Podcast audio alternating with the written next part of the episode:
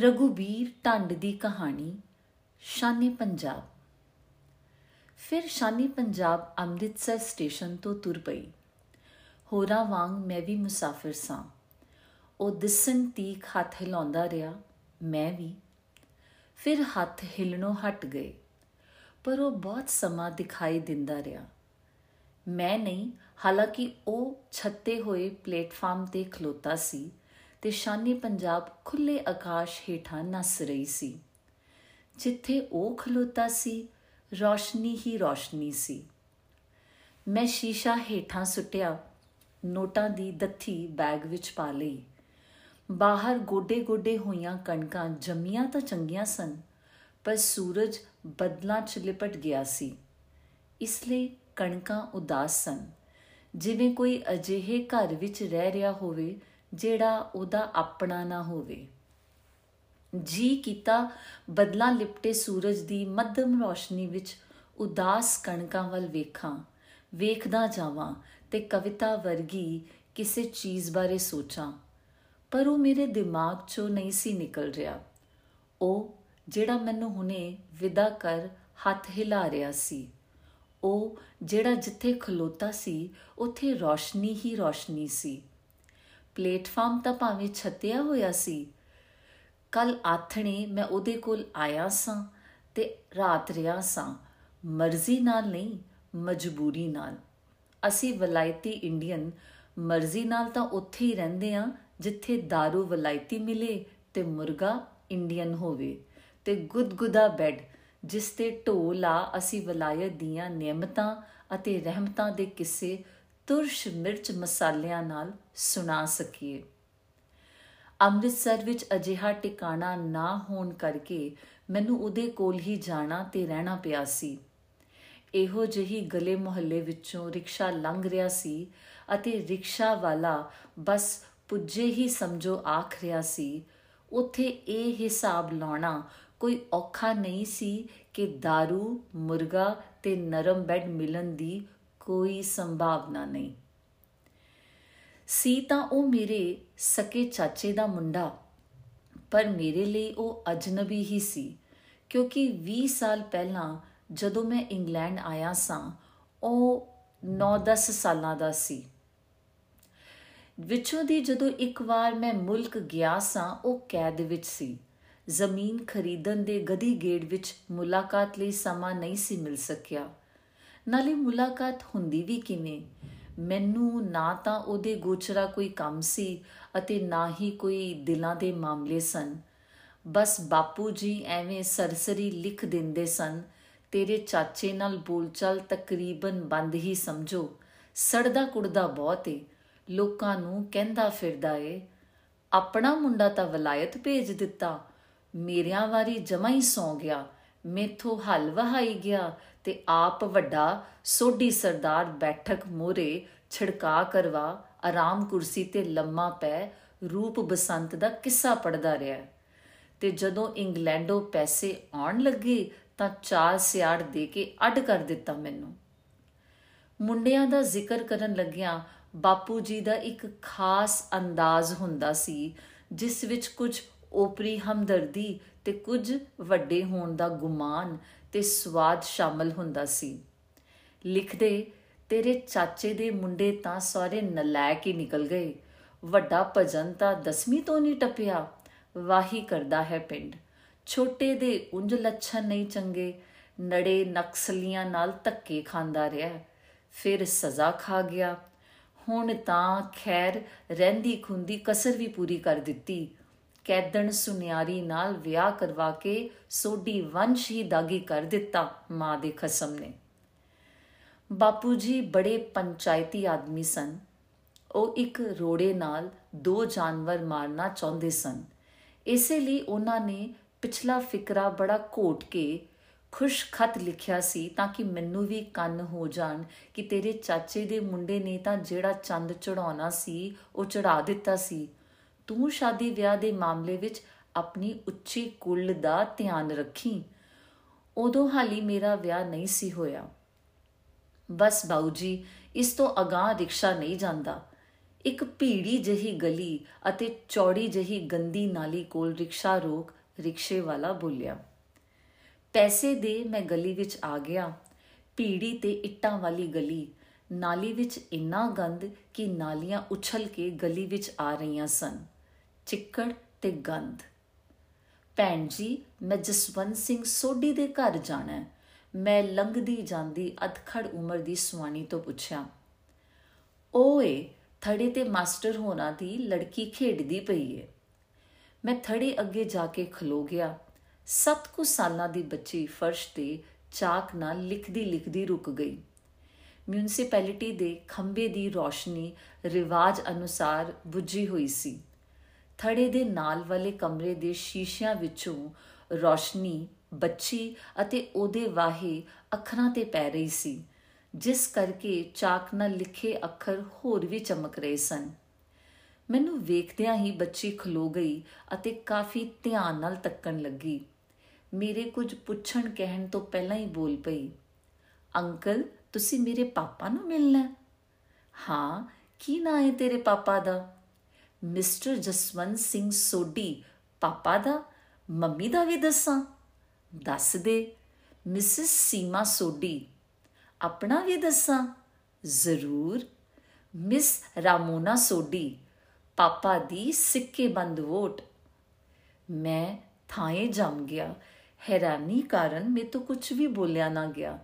ਅਜਿਹੇ ਮਾਹੌਲ 'ਚ ਐਡੇ ਪਿਆਰੇ, ਜ਼ਹੀਨ ਅਤੇ ਸੁਭਾਵਕ ਬੱਚੇ ਵੀ ਜੰਮ ਪਲ ਸਕਦੇ ਨੇ? ਚਿੱਕੜ ਵਿੱਚ ਕੰਵਲ, ਮੈਂ ਸੋਚਿਆ। ਮੈਂ ਥੜੇ ਤੇ ਚੜ ਉਹਦੇ ਮੋਢੇ-ਮੋਢੇ ਤੱਕ ਕੱਟੇ ਕੂਲੇ ਭੂਰੇ ਵਾਲਾਂ ਤੇ ਹੱਥ ਫੇਰ ਉਹਦਾ ਮੱਥਾ ਚੁੰਮ ਲਿਆ ਅਤੇ ਚੁੰਮਦੇ ਸਮੇਂ ਮੈਂ ਵੇਖਿਆ ਉਹਦਾ ਚਿਹਰਾ ਕਾਫੀ ਪੀਲਾ ਸੀ। ਜਦੋਂ ਮੈਂ ਖੜਾ ਹੋਇਆ ਤਾਂ ਵੇਖਿਆ ਕਿ ਮੇਰੇ ਸਾਵੇ 28 29 ਸਾਲ ਦਾ ਲੰਮਾ ਨੌਜਵਾਨ ਖਲੋਤਾ ਸੀ। ਉਸਨੇ ਮੇਰੇ ਵੱਲ ਕੋਖ ਵੀ ਨਜ਼ਰ ਸੁੱਟੀ। ਜਸਵੰਤ, ਮੈਂ ਆਖਿਆ, ਉਸਨੇ ਇੱਕਦਮ ਮੇਰੇ ਗੋਡੀ ਹੱਥ ਲਾ ਮੈਨੂੰ ਗਲਵਕੜੀ ਪਾ ਲਈ। ਫਿਰ ਮੇਰਾ ਬੈਗ ਫੜਦਿਆਂ ਬੋਲਿਆ, ਬਾਈ, ਤੁਸੀਂ ਖੱਤ ਲਿਖ ਦਿੰਦੇ, ਮੈਂ ਸਟੇਸ਼ਨ ਤੇ ਆ ਜਾਂਦਾ, ਤੁਹਾਨੂੰ ਖੇਚਲ ਨਾ ਹੁੰਦੀ। ਬੱਚੀ ਸਣੇ ਅਸੀਂ ਅੰਦਰ ਲੰਘ ਗਏ। ਛੱਤੀ ਹੋਈ ਡਿਊਟੀ ਤੋਂ ਅਗਾਂ ਲੰਮਾ ਚੋੜੀ ਬੀਹੀ ਵਰਗਾ ਵੇੜਾ ਸੀ ਜਿਸ ਦੇ ਇੱਕ ਪਾਸੇ ਕਾਫੀ ਸਾਰੇ ਕਮਰੇ ਸਨ, ਜਿਵੇਂ ਰੇਲਵੇ ਦੇ ਚੌਥਾ ਦਰਜਾ ਕੁਆਟਰ ਹੋਣ, ਜਿਨ੍ਹਾਂ ਵਿੱਚ ਕਾਫੀ ਟੱਬਰ ਰਹਿੰਦੇ ਸਨ। ਨਿੱਕੀ ਜਹੀ ਰਸੋਈ ਅੱਗਿਓਂ ਲੰਘਦਿਆਂ ਜਸਵੰਤ ਸਿੰਘ ਨੇ ਆਵਾਜ਼ ਮਾਰੀ, ਸੀਮਾ, ਵੇਖ ਕੌਣ ਆਏ ਨੇ? ਅਸੀਂ ਅੰਦਰ ਲੰਘ ਗਏ। ਦੋ ਛੋਟੇ ਵੱਡੇ ਕਮਰੇ ਸਨ। ਜਾਂ ਇੰਜ ਆਖ ਲਵੋ ਕਿ ਕਮਰਾ ਤਾਂ ਇੱਕੋ ਸੀ, ਜਿਸ ਨੂੰ ਮਕਾਨ ਮਾਲਕ ਨੇ ਦੋ ਕਮਰਿਆਂ ਦਾ ਸੈੱਟ ਬਣਾਉਣ ਲਈ ਦੋ ਭਾਗਾਂ 'ਚ ਵੰਡ ਦਿੱਤਾ ਸੀ। ਮੈਂ ਓਵਰਕੋਟ ਲਾ ਕੇ ਕਿੱਲੀ ਨਾਲ ਟੰਗ ਦਿੱਤਾ। ਐਨੇ ਨੂੰ ਸੀਮਾ ਅੰਦਰ ਆਈ ਤੇ ਹੱਥ ਜੋੜ ਕੇ ਮੁਸਕਾਈ। ਉਹ ਸੀਮਾ ਜਿਸ ਨੇ ਸੋਢੀ ਕੁਲ ਨੂੰ ਕਲੰਕਿਤ ਕਰਕੇ ਜਸਵੰਤ ਨੂੰ ਬੇਦਾਵਾ ਕਰਵਾ ਦਿੱਤਾ ਸੀ। ਕਿਹੜਾ ਇਤਿਹਾਸ ਸਮੇਟੀ ਖਲੋਤੀ ਸੀ ਸੀਮਾ ਮੇਰੇ ਸਾਵੇ ਫਿਰ ਵੀ ਮੁਸਕਾ ਰਹੀ ਸੀ। ਸੀਮਾ, ਇਹ ਇੰਗਲੈਂਡ ਵਾਲੇ ਬਾਈ ਨੇ ਉਹ ਦੋ ਕਦਮ ਮੇਰੇ ਵੱਲ ਵਧੀ ਅਤੇ ਮੇਰੇ ਪੈਰਾਂ ਨੂੰ ਹੱਥ ਲਾਉਣ ਲਈ ਝੁਕੀ। ਮੈਂ ਉਸ ਨੂੰ ਰੋਕ ਦਿੱਤਾ ਤੇ ਸਿਰ ਪਲੋਸ ਕੇ ਆਖਿਆ, ਜਿੰਦੀ ਰਹਿ ਭਾਈ, ਕੁੜੀਆਂ ਤਾਂ ਦੇਵੀਆਂ ਹੁੰਦੀਆਂ ਨੇ, ਨਾਲੇ ਤੂੰ ਤਾਂ ਸੱਚਮੁੱਚ ਦੇਵੀ ਹੈ ਕਿਉਂ ਸ਼ਰਮਿੰਦਾ ਕਰਦੇ ਹੋ ਪਾਪਾ ਜੀ? ਉਸਨੇ ਨੀਵੀ ਪਾ ਲਈ। ਇਸ ਨਾਲ ਉਸਦੇ ਸਾਦੇ ਬਿਸਕੁਟੀ ਸ਼ਾਲ ਦੀ ਬੁੱਕਲ ਖੁੱਲ ਗਈ ਤੇ ਮੋਟੀ ਲੰਮੀ ਗੁੱਤ ਉਹਦੀ ਗੋਦੀ 'ਚ ਡਿੱਗ ਪਈ। ਨਹੀਂ ਸੀਮਾ, ਤੂੰ ਇਹ ਨਿੱਕਾ ਜਿਹਾ ਘਰ ਐਡੇ ਕਰੀਨੇ ਨਾਲ ਸਜਾਇਆ ਹੋਇਆ ਹੈ ਐਡੀ ਪਿਆਰੀ ਤੇ ਐਡੀਆਂ ਮੋਹ ਲੈਣ ਵਾਲੀਆਂ ਗੱਲਾਂ ਕਰਨ ਵਾਲੀ ਤੁਹਾਡੀ ਬੱਚੀ, ਇਹ ਸਭ ਤੇਰੀ ਚੰਗਿਆਈ ਦਾ ਹੀ ਸਬੂਤ ਹੈ। ਬਹੁਤ ਗੱਲਾਂ ਕਰਦੀ ਹੈ ਬਿਨਾ ਫੁੱਲ ਸਟਾਪ ਲਾਇਆ ਬੁੱਲੀ ਜਾਂਦੀ ਹੈ। ਜੇ ਮੈਂ ਇਹਨਾਂ ਨੂੰ ਨਾ ਭੇਜਦੀ ਤਾਂ ਪਤਾ ਨਹੀਂ ਤੁਹਾਨੂੰ ਕਿੰਨੀ ਦੇਰ ਉੱਥੇ ਰੋਕੀ ਰੱਖਦੀ। ਰਾਮੋਨਾ ਬੁੱਲ ਟੇਰ ਜਸਵੰਤ ਦੀ ਗੋਦੀ ਵਿੱਚ ਜਾ ਵੜੀ। ਜਸਵੰਤ ਦੂਜੇ ਕਮਰੇ 'ਚ ਚਲਿਆ ਗਿਆ। ਸੀਮਾ ਮੇਰੇ ਸਾਹਮਣੇ ਬੈਠੀ ਮੇਰੇ ਪਰਿਵਾਰ ਦਾ ਹਾਲਚਾਲ ਪੁੱਛਣ ਲੱਗੀ। ਉਹ ਆਪਣੀ ਉਮਰ ਨਾਲੋਂ ਕੋਈ 5 ਸਾਲ ਛੋਟੀ ਜਾਪ ਰਹੀ ਸੀ। ਸੋਹਣੀ ਵੀ ਕਾਫੀ ਸੀ। ਸਮੇਂ ਦੀਆਂ ਗਰਮ ਸਰਦ ਰੁੱਤਾਂ ਨੇ ਹੁਣ ਚਿਹਰਾ ਗੰਭੀਰ ਬਣਾ ਦਿੱਤਾ ਸੀ। ਪਰ ਗੰਭੀਰਤਾ 'ਚ ਉਦਾਸੀ ਨਹੀਂ ਸਵੈ ਵਿਸ਼ਵਾਸ ਸੀ ਜਿਹੜਾ ਆਪਣੀਆਂ ਲੜਾਈਆਂ ਆਪ ਲੜ ਕੇ ਪੈਦਾ ਹੁੰਦਾ ਹੈ। ਹਾਂ, ਮੈਨੂੰ ਉਹਦੀਆਂ ਐਨਕਾਂ ਚਿਹਰੇ ਦੀ ਨਿਸਬਤ ਬਹੁਤ ਵੱਡੀਆਂ ਜਾਪੀਆਂ, ਜਿਹਦੇ ਘਟਿਆ ਫਰੇਮ ਨੇ ਉਹਦੇ ਨੱਕ ਤੇ ਨਿਸ਼ਾਨ ਪਾ ਦਿੱਤਾ ਸੀ। ਕੱਲ ਹੀ ਸੀਮਾ ਲਈ ਵਧੀਆ ਫਰੇਮ ਖਰੀਦ ਕੇ ਦੇਵਾਂਗੇ, ਜਿੰਨੇ ਮਰਜ਼ੀ ਪੈਸੇ ਲੱਗ ਜਾਣ। ਕੁੜੀਆਂ ਨੂੰ ਜਿੰਨਾ ਵੀ ਦਿੱਤਾ ਜਾਵੇ ਥੋੜਾ ਹੁੰਦਾ ਹੈ, ਜਿਹਦੇ ਨਾਲ ਘਰ ਦੀ ਸ਼ਾਨ ਵੱਧਦੀ ਹੈ। ਬਾਬਾ ਜੀ ਆਖਿਆ ਕਰਦੇ ਸਨ। ਸੀਮਾ ਰੋਟੀ ਟੁਕ ਦਾ ਆਹਰ ਕਰਨ ਰਸੋਈ ਵਿੱਚ ਚਲੀ ਗਈ। ਜਸਵੰਤ ਚਮਚੇ ਨਾਲ ਬੱਚੇ ਨੂੰ ਕੋਈ ਦਵਾਈ ਪਿਆ ਰਿਹਾ ਸੀ। ਕਾਦੀ ਦਵਾਈ ਹੈ ਮੈਂ ਪੁੱਛਿਆ। ਸਾਹ ਤੇ ਖੰਗ ਦੀ, ਜਸਵੰਤ ਨੇ ਜਵਾਬ ਦਿੱਤਾ। ਖੰਗ ਤਾਂ ਚਲੋ ਠੀਕ ਹੈ, ਪਰ ਸਾਹ ਵਾਲੀ ਗੱਲ ਨਾਲ ਮੈਂ ਫਿਕਰਮੰਦ ਹੋ ਗਿਆ। ਉਡੀਕਦਾ ਰਿਹਾ ਕੁਝ ਮਿੰਟ ਕਿ ਉਹ ਕੁਝ ਖੋਲ ਕੇ ਦੱਸੇਗਾ, ਪਰ ਉਹ ਚੁੱਪਚਾਪ ਰਿਹਾ। ਮੈਨੂੰ ਇਹ ਪਰਿਵਾਰ ਇੰਜ ਆਪਣਾ ਲੱਗਣ ਲੱਗ ਪਿਆ ਜਿਵੇਂ ਮੈਂ ਸਾਲਾਂ ਤੋਂ ਇਹਨਾਂ ਦੇ ਕੋਲ ਰਹਿੰਦਾ ਰਿਹਾ ਹੋਵਾਂ। ਮੈਂ ਇਹਨਾਂ ਤੋਂ ਨਿਸੰਗ ਹਰ ਗੱਲ ਪੁੱਛ ਸਕਦਾ ਸਾਂ। ਮੈਂ ਮੁੜ ਪੁੱਛਿਆ ਤਾਂ ਜਸਵੰਤ ਨੇ ਦੱਸਿਆ ਕਿ ਜਨਮ ਸਮੇਂ ਰਾਮੋਨਾ ਬੜੀ ਤੰਦਰੁਸਤ ਤੇ ਸਿਹਤਮੰਦ ਬੱਚੀ ਸੀ। ਫਿਰ ਸਰਦੀਆਂ ਵਿੱਚ ਇਹਨੂੰ ਨਮੂਨੀਆ ਹੋ ਗਿਆ। ਮੈਂ ਤੇ ਸੀਮਾ ਦੋਵੇਂ ਬੇਕਾਰ ਸਾਂ। ਚੰਗੇ ਡਾਕਟਰ ਨੂੰ ਵਿਖਾ ਨਾ ਸਕੇ। ਜ਼ਿੰਦਗੀ ਮੌਤ ਵਿਚਕਾਰ ਲਟਕਦੀ ਠੀਕ ਤਾਂ ਹੋ ਗਈ, ਪਰ ਦਮਾ ਹੋ ਗਿਆ। ਕਹਿੰਦਿਆਂ ਕਹਿੰਦਿਆਂ ਉਹਦਾ ਚਿਹਰਾ ਕੁਝ ਉਦਾਸ ਹੋ ਗਿਆ। ਉਸਨੇ ਬੱਚੀ ਨੂੰ ਆਪਣੇ ਨਾਲ ਘੁੱਟ ਲਿਆ। ਉਹ ਤਾਂ ਮੁਸਕਾ ਰਹੀ ਸੀ। ਚਾਚੇ ਕੋਲ ਜਾਂਦਾ ਹੈ ਤਾਂ ਪਿੰਡ? ਮੈਂ ਜਿਵੇਂ ਉਸ ਨੂੰ ਲਾਨਤ ਪਾਈ। ਗਿਆ ਸਾਂ, ਪਰ ਬਾਪੂ ਬਹੁਤ ਚੜਿਆ ਹੋਇਆ ਸੀ। ਕੁੱਤੇ ਕਮੀਨੇ ਤੋਂ ਬਿਨਾ ਨਹੀਂ ਸੀ ਬੋਲਦਾ। ਤੂੰ ਕੰਜਰਾ ਸੁਨਿਆਰੀ ਨਾਲ ਵਿਆਹ ਕਰਵਾ ਕੇ ਸੋਢੀ ਵੰਸ਼ ਨੂੰ ਲਾਜ ਲਾ ਦਿੱਤੀ। ਮੇਰੀਆਂ ਨਜ਼ਰਾਂ ਤੋਂ ਦੂਰ ਹੋ ਜਾ, ਨਹੀਂ ਤਾਂ ਕਸੀਆ ਮਾਰ ਕੇ ਸਿਰ ਪਾੜ ਦਿਆਂਗਾ। ਮੈਂ ਤਾਂ ਤੈਨੂੰ ਕਦੋਂ ਦਾ ਬਿਦਾਵਾ ਲਿਖਵਾ ਚੁੱਕਿਆ। ਇੱਥੇ ਬੱਕਲੀਆਂ ਲੈਣ ਆਇਆ। ਮੇਰਾ ਫਿਰ ਗੱਲ ਕਰਨ ਨੂੰ ਹੌਸਲਾ ਹੀ ਨਹੀਂ ਪਿਆ। ਪਰ ਜਸਵੰਤ ਤੂੰ ਚਾਚੇ ਨੂੰ ਸਮਝਾਉਂਦਾ ਧੀਰਜ ਨਾਲ? ਉਹ ਹੱਸਿਆ। ਮੇਰੇ ਖਿਆਲ ਵਿੱਚ ਮੇਰੀ ਅਕਲ ਤੇ ਹੀ ਹੱਸਿਆ ਸੀ। ਮੈਂ ਜਿਹੜਾ ਵਲਾਈ ਤੋਂ ਆ ਕੇ ਸਾਧ ਬਾਣੀ ਘੋਟਣ ਲੱਗਿਆ ਹੋਇਆ ਸਾਂ। ਬਾਈ, ਕਦੇ ਪੁੱਤਾਂ ਤੋਂ ਵੀ ਪਿਓ ਸਮਝੇ ਨੇ, ਖਾਸ ਕਰ ਅਨਪੜ ਅਤੇ ਉਹ ਜਿਨ੍ਹਾਂ ਦੇ ਸਿਰ 'ਚ ਸੋਢੀ ਸਰਦਾਰਾਂ ਤੇ ਉੱਤਮ ਕੁਲ ਦਾ ਕੁੱਲਾ ਫਸਿਆ ਪਿਆ ਹੋਵੇ। ਉਂਝ ਮੈਂ ਬਾਪੂ ਨੂੰ ਠੰਡਾ ਕਰਨ ਲਈ ਦਸਵੇਂ ਪਾਤਸ਼ਾਹ ਦਾ ਵਾਸਤਾ ਪਾ ਕੇ ਆਖਿਆ ਸੀ ਕਿ ਆਪਾਂ ਦਸਵੇਂ ਪਾਤਸ਼ਾਹ ਦੀ ਅੰਸ਼ ਵਿੱਚੋਂ ਹਾਂ ਜਿਨ੍ਹਾਂ ਨੇ ਜਾਤ ਪਾਤ ਦਾ ਭੇਦ ਮਿਟਾਉਣ ਦਾ ਉਪਦੇਸ਼ ਦਿੱਤਾ ਹੈ। ਪਰ ਬਾਪੂ ਅਪੇਜ ਰਿਆ ਬੋਲਿਆ, ਤਾਂ ਦੱਸ ਦੇ ਫਿਰ ਮੈਨੂੰ, ਜੇ ਦਸਵੇਂ ਪਾਤਸ਼ਾਹ ਦਾ ਕੋਈ ਵਿਆਹ ਕਿਸੇ ਹੋਰ ਜਾਤ 'ਚ ਹੋਇਆ ਹੋਵੇ। ਮੇਰੇ ਬਾਪੂ ਜੀ ਕੋਲ ਜਾਂਦਾ ਫੇਰ, ਤਾਇਆ ਵੀ ਤਾਂ ਬੜਾ ਬਾਪ ਹੀ ਹੁੰਦਾ ਹੈ। ਤਾਇਆ ਜੀ ਨੂੰ ਮੈਂ ਸਿਰਫ ਪ੍ਰਣਾਮ ਕਰਨ ਗਿਆ ਸਾਂ। ਖੈਰ ਛੱਡੋ ਇਹਨਾਂ ਗੱਲਾਂ ਗੁੱਲਾਂ ਨੂੰ, ਗਈਆਂ ਗੁਜ਼ਰੀਆਂ ਗੱਲਾਂ ਤੇ ਕੀ ਵਕਤ ਜ਼ਾਇਆ ਕਰਨਾ ਹੈ ਤੁਸੀਂ ਸੁਣਾਓ, ਭਾਬੀ ਜੀ ਕਿਵੇਂ ਨੇ? ਮੇਰੇ ਭਤੀਜੇ ਭਤੀਜੀਆਂ ਕਿੱਡੇ ਕੁ ਹੋ ਗਏ? ਉਹਨਾਂ ਨੂੰ ਕਿਉਂ ਨਹੀਂ ਲਿਆਂਦਾ ਨਾਲ? ਮੈਂ ਉਹਦੇ ਵੱਲ ਕਾਫੀ ਧਿਆਨ ਨਾਲ ਤੱਕਿਆ। ਉਹਦੀਆਂ ਮੋਟੀਆਂ, ਗੰਭੀਰ ਅੱਖਾਂ ਉਂਝ ਦੀਆਂ ਉਂਝ ਧਰਤੀ ਤੇ ਟਿਕੀਆਂ ਹੋਈਆਂ ਸਨ। ਮੇਰੇ ਬਾਪੂ ਜੀ ਨੂੰ ਪ੍ਰਣਾਮ ਕਰਨ ਜਾਣ ਵਾਲੀ ਗੱਲ ਨੇ ਮੈਨੂੰ ਉਹਦੇ ਸਾਵੇ ਬਹੁਤ ਛੋਟਾ ਕਰ ਦਿੱਤਾ ਸੀ। ਕਾਸ਼ ਮੈਨੂੰ ਪਤਾ ਲੱਗ ਜਾਂਦਾ, ਕਾਸ਼, ਕੀ ਅੰਦਾਜ਼ ਸੀ ਉਹਦਾ ਗੱਲ ਕਰਨ ਦਾ ਵੀ। ਜਿਵੇਂ ਉਹਦੇ ਧੁਰ ਅੰਦਰੋਂ ਫੁੱਟ ਰਹੀ ਸੀ, ਨਾ ਕੋਈ ਮੁਲੰਮਾ, ਨਾ ਭੂਮਿਕਾ ਤੇ ਨਾ ਤੋੜ ਮਰੋੜ। ਮੈਨੂੰ ਆਪਣੇ ਬਾਰੇ ਗੱਲ ਕਰਨੀ ਬਿਲਕੁਲ ਫਜ਼ੂਲ ਜਾਪੀ। ਸਿਰਫ ਇੰਨਾ ਹੀ ਆਖਿਆ, ਤੇਰੀ ਭਾਬੀ ਤੇ ਬੱਚੇ ਬਿਲਕੁਲ ਠੀਕ ਠਾਕ ਨੇ। ਤੇਰੀ ਭਾਬੀ ਮੋਟੀ ਹੋਣ ਦੇ ਡਰੋਂ ਡਾਈਟਿੰਗ ਕਰ ਰਹੀ ਹੈ। ਜਸਵੰਤ ਨੇ ਰਸੋਈ ਵੱਲ ਝਾਤ ਮਾਰੀ ਤੇ ਆਖਿਆ, ਸੀਮਾ, ਬਾਜ਼ਾਰੋਂ ਕੁਛ ਲਿਆਣਾ ਤਾਂ ਨਹੀਂ? ਰਸੋਈ ਵਿੱਚੋਂ ਹੀ ਆਵਾਜ਼ ਆਈ, ਨਹੀਂ ਜੀ, ਤੁਸੀਂ ਪਾਪਾ ਜੀ ਦਾ ਦਿਲ ਲਵਾਓ। ਇਸ ਘਟਨਾ ਤੋਂ ਪਿੱਛੋਂ ਵੀ ਪਿੰਡ ਗਿਆ? ਬੜੀ ਵਾਰ। ਮੈਂ ਤਕਰੀਬਨ ਮਹੀਨੇ ਪਿੱਛੋਂ ਪਿੰਡ ਜਾਣਾ ਚਾਚੇ ਦਾ ਵਤੀਰਾ ਕਿਵੇਂ ਹੁਣ? ਪਹਿਲਾਂ ਮੈਂ ਉੱਥੇ ਹੀ ਜਾਣਾ ਜਿੱਥੇ ਬਾਪੂ ਹੁੰਦਾ ਉਹ ਬੋਤਾ ਖੇਤਾਂ 'ਚ ਹੀ ਹੁੰਦਾ ਮਿੱਟੀ ਨਾਲ ਮਿੱਟੀ ਹੋਇਆ। ਪਹਿਲਾਂ ਪਹਿਲਾਂ ਤਾਂ ਕਲਾਮ ਵੀ ਨਹੀਂ ਸੀ ਕਰਦਾ। ਮੈਂ ਗੋਡੀ ਹੱਥ ਲਾਉਂਦਾ ਤਾਂ ਪਿਛਾਂ ਹਟ ਜਾਂਦਾ ਸੀ। ਪਰ ਜਦੋਂ ਦੀ ਬੇਬੇ ਮਰੀ ਹੈ, ਲਾ ਲਾ ਨਹੀਂ ਸੁੱਟਦਾ, ਗੱਲਾਂ ਗਿਣਵੀਆਂ ਹੀ ਕਰਦਾ ਰਾਤ ਨੂੰ ਮੈਂ ਕੋਲ ਹੀ ਬੈਠਕ 'ਚ ਸੋ ਜਾਣਾ 4 ਵਜੇ ਨੇ ਮੈਂ ਆਖਾਂਗਾ, ਫਿਰ ਆਖੇਗਾ, ਐਸ ਵੇਲੇ ਤੇਰੀ ਬੇਬੇ ਚਾਹ ਕਰਦੀ ਹੁੰਦੀ ਸੀ। ਮੈਂ ਚਾਹ ਬਣਾ ਕੇ ਦੇ ਦਿੰਨਾ। ਜਦੋਂ ਮੈਂ ਆਉਣ ਲੱਗਦਾ ਤਾਂ ਆਖਦਾ ਚੰਗਾ ਬਾਪੂ, ਮੈਂ ਚੱਲਦਾ ਹੁਣ। ਚੰਗਾ, ਬਸ ਇੰਨਾ ਕੁ ਹੀ ਜਵਾਬ ਦਿੰਦਾ ਪਰ ਪਿਛਲੀ ਵਾਰ ਜਦੋਂ ਮੈਂ ਆਉਣ ਲੱਗਿਆ ਤਾਂ ਬਾਪੂ ਅੰਬ ਹੇਠ ਖਲੋਤਾ ਸੀ। ਚੰਗਾ ਆਖ, ਕਹਿਣ ਲੱਗਿਆ, ਕੁੜੀ ਨੂੰ ਵੀ ਲੈ ਆਇਆ ਕਰ ਨਾਲ। ਮੈਂ ਚੰਗਾ ਆਖ ਅਜੇ 10 ਕਦਮ ਹੀ ਗਿਆ ਹੋਵਾਂਗਾ, ਬੋਲਿਆ ਕੁੜੀ ਦਾ ਮਤਲਬ ਕਿਤੇ ਸੁਨਿਆਰੀ ਨਾ ਸਮਝ ਲਈ। ਮੇਰੇ ਐਨ ਸੱਜੇ ਪਾਸੇ ਮੋਟਾ ਸਾਰਾ ਤੂਤ ਖਲੋਤਾ ਸੀ। ਜੀ ਕੀਤਾ ਕਿ ਬਾਪੂ ਨੂੰ ਤਾਂ ਕੁਝ ਕਹਿ ਨਹੀਂ ਸਕਦਾ। ਆਪਣਾ ਹੀ ਮੱਥਾ ਭੰਨ ਸੁੱਟਾਂ ਤੂਤ ਨਾਲ ਟੱਕਰ ਮਾਰ ਕੇ। ਪਰ ਬਾਈ ਸਭ ਕੁਝ ਪੀ ਲਿਆ ਤੇ ਆਖਿਆ, ਨਹੀਂ ਬਾਪੂ। ਫਿਰ ਉਹ ਚੁੱਪਚਾਪ ਮੇਰੇ ਕੋਲ ਆਇਆ ਤੇ ਖੀਸੇ ਚੋਂ ਪੰਜ ਨੋਟ 100-100 ਦੇ ਕੱਢ ਮੇਰੇ ਵੱਲ ਵਧਾਏ। ਸਿਆਲ ਆ ਰਿਹਾ ਕੁੜੀ ਨੂੰ ਕੱਪੜੇ ਸਮਾ ਦੇਈ। ਮੈਂ ਬਿਨਾ ਪੈਸੇ ਫੜਿਆ ਉਥੋਂ ਤੁਰ ਪਿਆ।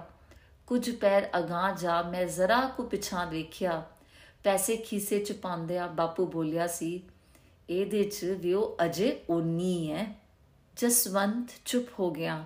ਮੈਂ ਉਹਦੇ ਚਿਹਰੇ ਵੱਲ ਤੱਕਿਆ ਤੇ ਮੈਨੂੰ ਕਾਫੀ ਹੈਰਾਨੀ ਹੋਈ ਕਿ ਇੰਨੀਆਂ ਤੈਸ਼ ਭਰੀਆਂ, ਚੁਭਵੀਆਂ ਅਤੇ ਪੀੜਾਂ ਲਦੀਆਂ ਗੱਲਾਂ ਜਿਨ੍ਹਾਂ ਦਾ ਸਾਰੇ ਦਾ ਸਾਰਾ ਸੰਬੰਧ ਉਹਦੇ ਆਪਣੇ ਨਿਜ ਨਾਲ ਸੀ।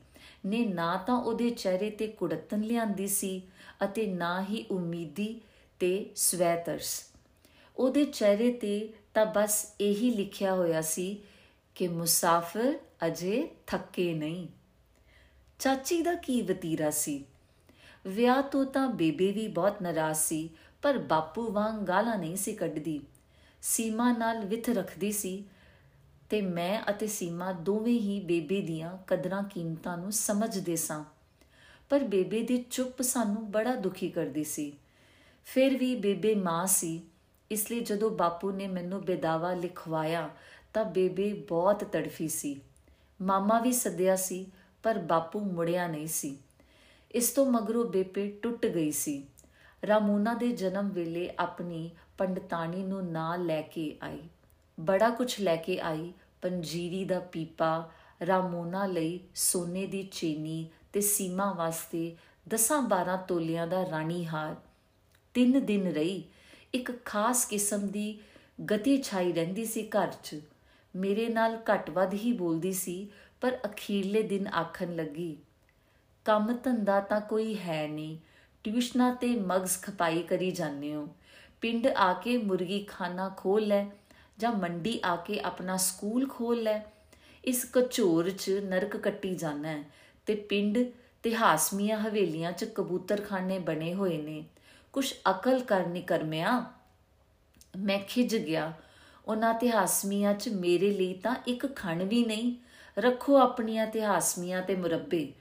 ਮੈਂ ਤੱਪ ਗਿਆ ਤੇ ਬਿਨਾਂ ਰੋਟੀ ਖਾਧਿਆਂ ਸੌ ਗਿਆ। ਬੇਬੇ ਵੀ ਗਾਲਾਂ ਦਿੰਦੀ ਸੌ ਗਈ, ਪਰ ਅੱਧੀ ਰਾਤੀ ਬੇਬੇ ਮੇਰੇ ਸਿਰ ਤੇ ਹੱਥ ਫੇਰਨ ਲੱਗ ਪਈ। ਮੈਂ ਤਰਬਕ ਕੇ ਉੱਠਿਆ। ਬੇਬੇ ਦੀਆਂ ਅੱਖਾਂ ਇੰਨੀਆਂ ਲਾਲ ਸਨ ਜਿਵੇਂ ਸਾਰੀ ਰਾਤ ਹੀ ਰੋਂਦੀ ਰਹੀ ਹੋਵੇ। ਜਦੋਂ ਮੈਂ ਕਾਰਨ ਪੁੱਛਿਆ ਤਾਂ ਮੈਨੂੰ ਆਪਣੇ ਨਾਲ ਕੁੱਟਦੀ ਭੁੱਬੀ ਰੋ ਪਈ। ਚੰਦਰਿਆ ਭੁੱਖਾ ਹੀ ਸੌ ਗਿਆ?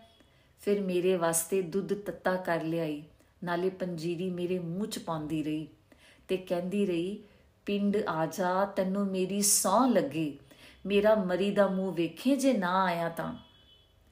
ਪਰ ਸੀਮਾ ਨੂੰ ਕਿੱਥੇ ਧੱਕਾ ਦੇ ਦਿਆਂ? ਮੈਂ ਮੁੜ ਖਿਜ ਗਿਆ।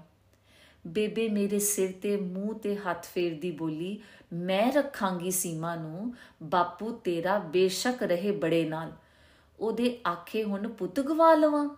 ਭੋਰਾ ਸੰਸਾ ਨਾ ਕਰ ਤੂੰ। ਫਿਰ ਬੇਬੇ ਮੇਰੇ ਨਾਲ ਹੀ ਸੌ ਗਈ। ਸੀਮਾ ਅੰਦਰ ਆਈ ਤੇ ਕਹਿਣ ਲੱਗੀ, ਪਾਪਾ ਜੀ ਲਈ ਬਾਥਰੂਮ 'ਚ ਗਰਮ ਪਾਣੀ ਰੱਖ ਦੇਣਾ ਜ਼ਰਾ, ਮੂੰਹ ਹੱਥ ਧੋ ਲੈਣ। ਖਾਣਾ ਤਕਰੀਬਨ ਤਿਆਰ ਜੀ। ਜਦੋਂ ਉਹ ਮੁੜਨ ਲੱਗੀ ਤਾਂ ਰਾਮੋਨਾ ਨੇ ਉਹਦੀ ਗੁੱਤ ਫੜ ਲਈ। ਸੀਮਾ ਨੇ ਗੁੱਸੇ ਵਿੱਚ ਚਪੇੜ ਵਖਾਈ, ਪਰ ਰਾਮੋਨਾ ਨੇ ਪੰਜਾ ਘੁਮਾ ਕੇ ਆਖਿਆ, ਜ਼ਰਾ ਮੁਸਕਰਾਓ ਸ਼੍ਰੀਮਤੀ ਜੀ। ਸੀਮਾ ਨੇ ਗੁੱਸੇ ਹਾਸੇ ਸੰਗ ਵਾਲੀ ਮੁਸਕਾਨ ਖਿਲਾਰ ਦਿੱਤੀ। ਮੈਨੂੰ ਬਹੁਤ ਖੁਸ਼ੀ ਹੋਈ। ਕਿਹੜਾ ਖੁਸ਼ ਪਰਿਵਾਰ ਹੈ, ਮੈਂ ਸੋਚਿਆ। ਆਇਆ ਤਾਂ ਮੈਂ ਇਸ ਲਈ ਸਾਂ ਕਿ ਕਿਤੇ ਰਾਤ ਕੱਟਣ ਨੂੰ ਥਾਂ ਨਹੀਂ ਸੀ, ਪਰ ਇੱਥੇ ਆ ਮੈਨੂੰ ਆਪਣੀ ਹੋਂਦ ਭੁੱਲ ਗਈ ਅਤੇ ਇਹ ਪਰਿਵਾਰ ਮੈਨੂੰ ਬਹੁਤ ਆਪਣਾ ਲੱਗਣ ਲੱਗ ਪਿਆ। ਜਦੋਂ ਮੈਂ ਗੁਸਲਖਾਨੇ ਵਿੱਚ ਮੂੰਹ ਹੱਥ ਧੋ ਰਿਹਾ ਸਾਂ ਤਾਂ ਮੈਨੂੰ ਉੱਚੀ ਉੱਚੀ ਖੰਗਨ ਦੀ ਆਵਾਜ਼ ਸੁਣਾਈ ਦਿੱਤੀ। ਅੰਦਰ ਆਇਆ ਤਾਂ ਰਾਮੋਨਾ ਦੀ ਬੁਰੀ ਹਾਲਤ ਸੀ। ਉਹ ਸਾਹੋ ਸਾਹ ਹੋਈ ਤੜਫ ਰਹੀ ਸੀ। ਅੱਖਾਂ ਅਤੇ ਨੱਕ 'ਚੋਂ ਪਾਣੀ ਵਹਿ ਰਿਹਾ ਸੀ। ਸੀਮਾ ਉਸ ਦੀ ਛਾਤੀ, ਹੱਥ ਅਤੇ ਪੈਰ ਮਲ ਰਹੀ ਸੀ। ਬੱਚੀ ਤੜਫਦੀ ਰਹੀ। ਛਾਤੀ ਤੇ ਗਲੇ 'ਚੋਂ ਸੀਟੀਆਂ ਵੱਜਦੀਆਂ ਰਹੀਆਂ, ਪਰ ਨਾ ਉਹ ਰੋਈ, ਨਾ ਚੀਕੀ ਤੇ ਨਾ ਹੀ ਵਾਸਤੇ ਪਾਏ। ਬਸ ਉਹਨੇ ਆਪਣੇ ਪਾਪਾ ਦਾ ਹੱਥ ਫੜ ਲਿਆ। ਹਮਲਾ ਲੰਘ ਗਿਆ। ਜਸਵੰਤ ਨੇ ਉਹਦੇ ਮੂੰਹ 'ਚ ਸ਼ਹਿਦ ਦਾ ਚਮਚਾ ਪਾਇਆ ਤੇ ਰਾਮੋਨਾ ਮੁਸਕਰਾ ਪਈ। ਫਿਰ ਉਹਨੇ ਆਪਣੀ ਮੁੱਕੀ ਹਵਾ ਵਿੱਚ ਲਹਿਰਾਈ ਤੇ ਬੋਲੀ, ਪਾਪਾ, ਕਿਹੋ ਜਿਹੀ ਲੜੀ ਮੈਂ? ਰਾਣੀ ਝਾਂਸੀ ਵਾਂਗ। ਜਸਵੰਤ ਦੀ ਥਾਂ ਮੈਂ ਬੋਲਿਆ ਅਤੇ ਉਸ ਨੂੰ ਵਾਰ-ਵਾਰ ਚੁੰਮ ਆਪਣੇ ਨਾਲ ਘੁੱਟ ਲਿਆ। ਫਿਰ ਮੈਂ ਜਸਵੰਤ ਅਤੇ ਸੀਮਾ ਨੂੰ ਸੰਬੋਧਨ ਸੰਬੋਧਨ ਕੀਤਾ ਬੜੀ ਬਹਾਦਰ ਬੱਚੀ ਹੈ। ਇੰਨੀ ਭਿਆਨਕ ਬਿਮਾਰੀ ਵੀ ਇਸ ਨੂੰ ਹਰਾ ਨਹੀਂ ਸਕੀ। 12 ਸਾਲ ਦੀ ਉਮਰ ਵਿੱਚ ਇਹ ਠੀਕ ਹੋ ਜਾਵੇਗੀ। ਇਹ ਬਹੁਤ ਜ਼ਹੀਨ ਹੋਵੇਗੀ। ਦਮਾ ਜ਼ਹੀਨ ਲੋਕਾਂ ਨੂੰ ਹੀ ਹੁੰਦਾ ਹੈ। ਜਸਵੰਤ ਅਤੇ ਸੀਮਾ ਕੁਝ ਨਹੀਂ ਬੋਲੇ ਅਤੇ ਨਾ ਹੀ ਉਹਨਾਂ ਨੇ ਆਪਣੀ ਬੱਚੀ ਦੀਆਂ ਸਿਫਤਾਂ ਦੇ ਪੁੱਲ ਬੰਨੇ। ਸੀਮਾ, ਲਿਆਓ ਰੋਟੀ, ਬਾਈ ਭੁੱਖੇ ਹੋਣਗੇ। ਰੋਟੀ ਆ ਗਈ। ਆਲੂ ਗੋਭੀ, ਦਾਲ ਤੇ ਪੁਦੀਨੇ ਦੀ ਚਟਣੀ। ਮੈਂ ਉਡੀਕਦਾ ਰਿਹਾ ਕਿ ਜਸਵੰਤ ਕਿਸੇ ਅਲਮਾਰੀ ਚੋਂ ਬੋਤਲ ਕੱਢ ਕੇ ਲਿਆਵੇਗਾ, ਪਰ ਮੇਰੀ ਉਡੀਕ ਨੂੰ ਫਲ ਨਾ ਲੱਗਿਆ। ਉਂਝ ਵੀ ਮੁਰਗੇ ਦੀ ਥਾਂ ਆਲੂ ਗੋਭੀ, ਮੈਂ ਕੋਲੇ ਹੋ ਗਿਆ। ਹਾਰ ਕੇ ਮੈਂ ਹੀ ਆਖਿਆ, ਜਸਵੰਤ, ਮੇਰੇ ਬੈਗ ਚੋਂ ਬ੍ਰਾਂਡੀ ਦੀ ਬੋਤਲ ਕੱਢ ਲਿਆ ਜ਼ਰਾ। ਮੇਜ਼ ਤੇ ਖਾਣਾ ਲਾਉਂਦੀ ਸੀਮਾ ਦੇ ਹੱਥ ਆਪਣੇ ਆਪ ਰੁਕ ਗਏ ਜਸਵੰਤ ਨੇ ਮੈਨੂੰ ਦੂਜੇ ਕਮਰੇ ਵਿੱਚ ਸੱਦਿਆ ਅਤੇ ਪੂਰੀ ਨਿਮਰਤਾ ਪਰ ਦ੍ਰਿੜਤਾ ਨਾਲ ਆਖਿਆ, ਬਾਈ, ਤੁਸੀਂ ਮਹਿਸੂਸ ਨਾ ਕਰਨਾ। ਸੀਮਾ ਨੇ ਵਿਆਹ ਵੇਲੇ ਮੇਥੋਂ ਇੱਕੋ ਮੰਗ ਮੰਗੀ ਸੀ ਕਿ ਨਾ ਤੁਸੀਂ ਸ਼ਰਾਬ ਪੀਣਾ ਤੇ ਨਾ ਕਿਸੇ ਨੂੰ ਪਿਆਣਾ। ਹੁਣ ਇਹ ਘਰ ਦੀ ਮਰਿਆਦਾ ਹੀ ਬਣ ਚੁੱਕੀ ਹੈ, ਤੁਸੀਂ ਮਹਿਸੂਸ ਨਾ ਕਰਨਾ। ਨੋ ਨਾਟ ਐਟ ਆਲ ਮੈਂ ਅੰਗਰੇਜ਼ੀ ਵਿੱਚ ਉੱਤਰ ਦਿੱਤਾ ਤਾਂ ਕਿ ਆਪਣੀ ਹੀਨਤਾ ਤੇ ਵੀ ਕਾਬੂ ਪਾ ਸਕਾਂ ਅਤੇ ਜ਼ਾਹਿਰ ਵੀ ਕਰ ਸਕਾਂ ਕਿ ਖੈਰ ਮਹਿਸੂਸ ਤਾਂ ਮੈਂ ਕੀਤਾ ਹੈ। ਫਿਰ ਬੇਦਲੀ ਨਾਲ ਬੁਰਕੀ ਤੋੜੀ। ਇੱਕ ਦੋ ਬੁਰਕੀਆਂ ਤੋਂ ਪਿੱਛੋਂ ਰੋਟੀ ਮੈਨੂੰ ਸਵਾਦੋ ਸਵਾਦ ਲੱਗਦੀ ਗਈ। ਪਲੇਟ 'ਚੋਂ ਫੁਲਕਾ ਚੁੱਕਣ ਲੱਗਿਆ ਤਾਂ ਸੀਮਾ ਨੇ ਕਿਚਨ 'ਚੋਂ ਆ ਗਰਮ-ਗਰਮ ਫੁਲਕਾ ਰੱਖ ਦਿੱਤਾ। ਇੱਕ ਤੋਂ ਬਾਅਦ ਦੂਜਾ ਤੇ ਫਿਰ ਮੈਂ ਇੰਨੀਆਂ ਰੋਟੀਆਂ ਖਾਧੀਆਂ ਜਿਵੇਂ ਵਲਾਇਤ 'ਚ ਮੈਂ ਭੁੱਖਾ ਹੀ ਮਰਦਾ ਰਿਹਾ ਹੋਵਾਂ। ਸੀਮਾ, ਤੂੰ ਤਾਂ ਭਾਈ ਕੁਕਿੰਗ ਦੀ ਡਾਕਟਰੇਟ ਕੀਤੀ ਲੱਗਦੀ ਹੈ ਜੇ ਮੈਂ ਹਫਤਾ ਕੁ ਤੇਰਾ ਬਣਾਇਆ ਖਾਣਾ ਖਾ ਲਿਆ, ਮੇਰੀਆਂ ਤਾਂ ਆਤਾਂ ਹੀ ਵਿਗੜ ਜਾਣਗੀਆਂ। ਮੈਂ ਆਖਿਆ, ਸ਼ਰਮਿੰਦਾ ਨਾ ਕਰੋ ਪਾਪਾ ਜੀ, ਇੰਗਲੈਂਡ 'ਚ ਤਾਂ ਤੁਸੀਂ ਬਹੁਤ ਸੋਹਣੇ ਸੋਹਣੇ ਪਕਵਾਨ ਖਾਂਦੇ ਹੋਵੋਗੇ।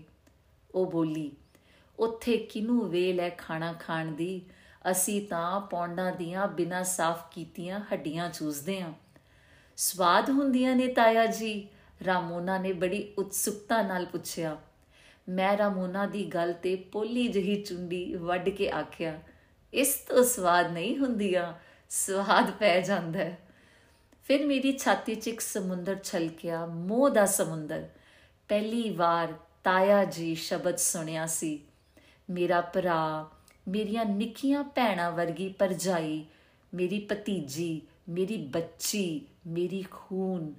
ਜੀ ਕੀਤਾ ਤਿੰਨਾਂ ਨੂੰ ਹੀ ਗਲਵਕੜੀ ਵਿੱਚ ਪੀਚ ਲਵਾਂ ਤੇ ਉਦੋਂ ਤੀਕ ਪੀਚੀ ਰੱਖਾਂ ਜਦੋਂ ਤੀਕ ਰੋਮ ਰੋਮ ਚ ਰਚੀ ਵਲਾਇਤੀ ਠੰਡ ਨਾ ਖੁਰ ਜਾਵੇ। ਮੈਂ ਚਾਹੁੰਦਾ ਸਾਂ ਕਿ ਨਾਈਟ ਸੂਟ ਪਾ, ਰਜ਼ਾਈ ਦੀ ਬੁੱਕਲ ਮਾਰ ਬੈਠ ਜਾਵਾਂ ਤੇ ਬਹੁਤ ਸਾਰੀਆਂ ਗੱਲਾਂ ਕਰਾਂ ਕਿਉਂਕਿ ਕੱਲ ਨੂੰ ਤਾਂ ਮੈਂ ਚਲਿਆ ਜਾਣਾ ਸੀ। ਪਰ ਜਸਵੰਤ ਦੀ ਜ਼ਿੰਦਗੀ 'ਚ ਪਤਾ ਨਹੀਂ ਕੀ ਸੀ ਕਿ ਮੈਂ ਗੱਲਾਂ ਕਰਨ ਦੀ ਥਾਂ ਸੁਣਨਾ ਚਾਹੁੰਦਾ ਸਾਂ। ਮੈਂ ਦੂਜੇ ਕਮਰੇ 'ਚ ਕੱਪੜੇ ਬਦਲਣ ਚਲਿਆ ਗਿਆ। ਗਲੀ ਦੀ ਬੱਤੀ ਹਾਲੀ ਵੀ ਬੁਝੀ ਹੋਈ ਸੀ। ਅਜੇ 8 ਹੀ ਵਜੇ ਸਨ, ਪਰ ਗਲੀ ਵਿੱਚ ਆਵਾਜਾਈ ਨਾ ਵਰਗੀ ਸੀ। ਦੂਜੇ ਕਮਰੇ ਵਿੱਚ ਜਸਵੰਤ ਰਾਮੋਨਾ ਨੂੰ ਕਹਾਣੀ ਸੁਣਾ ਰਿਹਾ ਸੀ। ਦੁਸ਼ਮਣਾ ਨੇ ਸ਼ੇਰੂ ਤੇ ਬਸੰਤੀ ਨੂੰ ਕਿਲੇ ਵਿੱਚ ਕੈਦ ਕਰ ਦਿੱਤਾ ਅਤੇ ਕਹਿਣ ਲੱਗੇ ਕਿ ਜਾਂ ਤਾਂ ਸਾਡੇ ਰਾਜੇ ਦੀ ਚਾਕਰੀ ਕਰਨੀ ਮੰਨ ਲਵੋ, ਨਹੀਂ ਤਾਂ ਤੁਹਾਨੂੰ ਰੋਟੀ ਮਿਲੇਗੀ ਨਾ ਪਾਣੀ। ਕੈਦਖਾਨੇ ਵਿੱਚ ਹੀ ਭੁੱਖੇ ਤਿਆਏ ਤੜਫ ਤੜਫ ਕੇ ਮਰ ਜਾਵੋਗੇ। ਕੈਦਖਾਨੇ ਦੇ 100 ਦਰਵਾਜ਼ੇ ਸਨ। ਵੱਡੇ ਵੱਡੇ ਜਿੰਦਰੇ ਮਾਰ ਕੇ ਬੰਦ ਕੀਤੇ ਹੋਏ ਦਰਵਾਜ਼ੇ। ਸਾਰਿਆਂ ਮੂਰੇ ਬੰਦੂਕਾਂ ਲਈ ਪਹਿਰੇਦਾਰ ਖਲੋਤੇ ਸਨ। ਬਸੰਤੀ ਬਹੁਤ ਘਬਰਾ ਗਈ। ਪਰ ਸ਼ੇਰੂ ਸੀ ਤਾਂ ਮਾੜਕੂ ਜਿਆ ਪਰ ਹੱਸਦਾ ਰਿਹਾ। ਬਸੰਤੀ ਨੂੰ ਬੜੀ ਖਿਜ ਚੜੀ। ਮੌਤ ਸਿਰ ਤੇ ਖਲੋਤੀ ਹੈ ਤੈਨੂੰ ਹਾਸੇ ਸੁਝਦੇ ਨੇ। ਸ਼ੇਰੂ ਕਹਿਣ ਲੱਗਿਆ, ਵੇਖ ਬਸੰਤੀਏ, ਰਾਤ ਪਿੱਛੋਂ ਸੂਰਜ ਜ਼ਰੂਰ ਚੜਦਾ ਏ ਤੇ ਆਪਾਂ ਬਾਹਰ ਹੋਵਾਂਗੇ।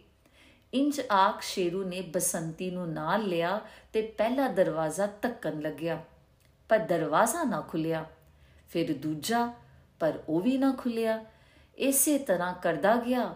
ਵੀਹਾਂ ਪੱਚੀਆਂ ਪਿੱਛੋਂ ਬਸੰਤੀ ਦਾ ਪਾਰਾ ਫਿਰ ਚੜ ਗਿਆ। ਬੋਲੀ, ਤੇਰਾ ਤਾਂ ਦਿਮਾਗ ਫਿਰ ਗਿਆ। ਲੈ, ਮੈਂ ਤਾਂ ਆ ਬੈਠੀ ਆ, ਤੂੰ ਮਾਰੀ ਜਾ ਟਕਰਾਂ। ਪਰ ਸ਼ੇਰੂ ਉਸੇ ਦਲੇਰੀ ਤੇ ਲਗਨ ਨਾਲ ਦਰਵਾਜ਼ੇ ਤੇ ਦਰਵਾਜ਼ਾ ਤੱਕਦਾ ਗਿਆ। 99 ਦਰਵਾਜ਼ੇ ਤੱਕੇ, ਪਰ ਖੁੱਲਿਆ ਇੱਕ ਵੀ ਨਾ। ਕੈਦਖਾਨੇ ਅੰਦਰ ਹਨੇਰਾ ਸੀ ਅਤੇ ਸ਼ੇਰੂ ਸੋਵੇਂ ਦਰਵਾਜ਼ੇ ਅੱਗੇ ਖਲੋਤਾ ਸੀ। ਡਰ ਦੇ ਮਾਰੇ ਮੁੜਕੋ ਮੁੜਕੀ ਹੋਈ ਬਸੰਤੀ ਨੂੰ ਕਹਿਣ ਲੱਗਿਆ, ਵੇਖ ਬਸੰਤੀਏ ਪੋ ਫੁੱਟ ਰਹੀ ਹੈ ਇੰਜ ਆਖ ਉਹਨੇ ਧੱਕਾ ਮਾਰਿਆ ਤੇ ਦਰਵਾਜ਼ਾ ਚੁਪੱਟ ਖੁੱਲ ਗਿਆ। ਉਹ ਕਿਵੇਂ ਖੁੱਲ ਗਿਆ ਪਾਪਾ? ਰਾਮੋਨਾ ਅੱਧ ਮੀਟੀਆਂ ਅੱਖਾਂ ਖੋਲ ਕੇ ਬੋਲੀ, ਜ਼ਿੰਦਗੀ 'ਚ ਕਦੇ ਸਾਰੇ ਦਰਵਾਜ਼ੇ ਬੰਦ ਨਹੀਂ ਹੋਇਆ ਕਰਦੇ। ਹੌਸਲਾ ਨਹੀਂ ਹਾਰਨਾ ਚਾਹੀਦਾ।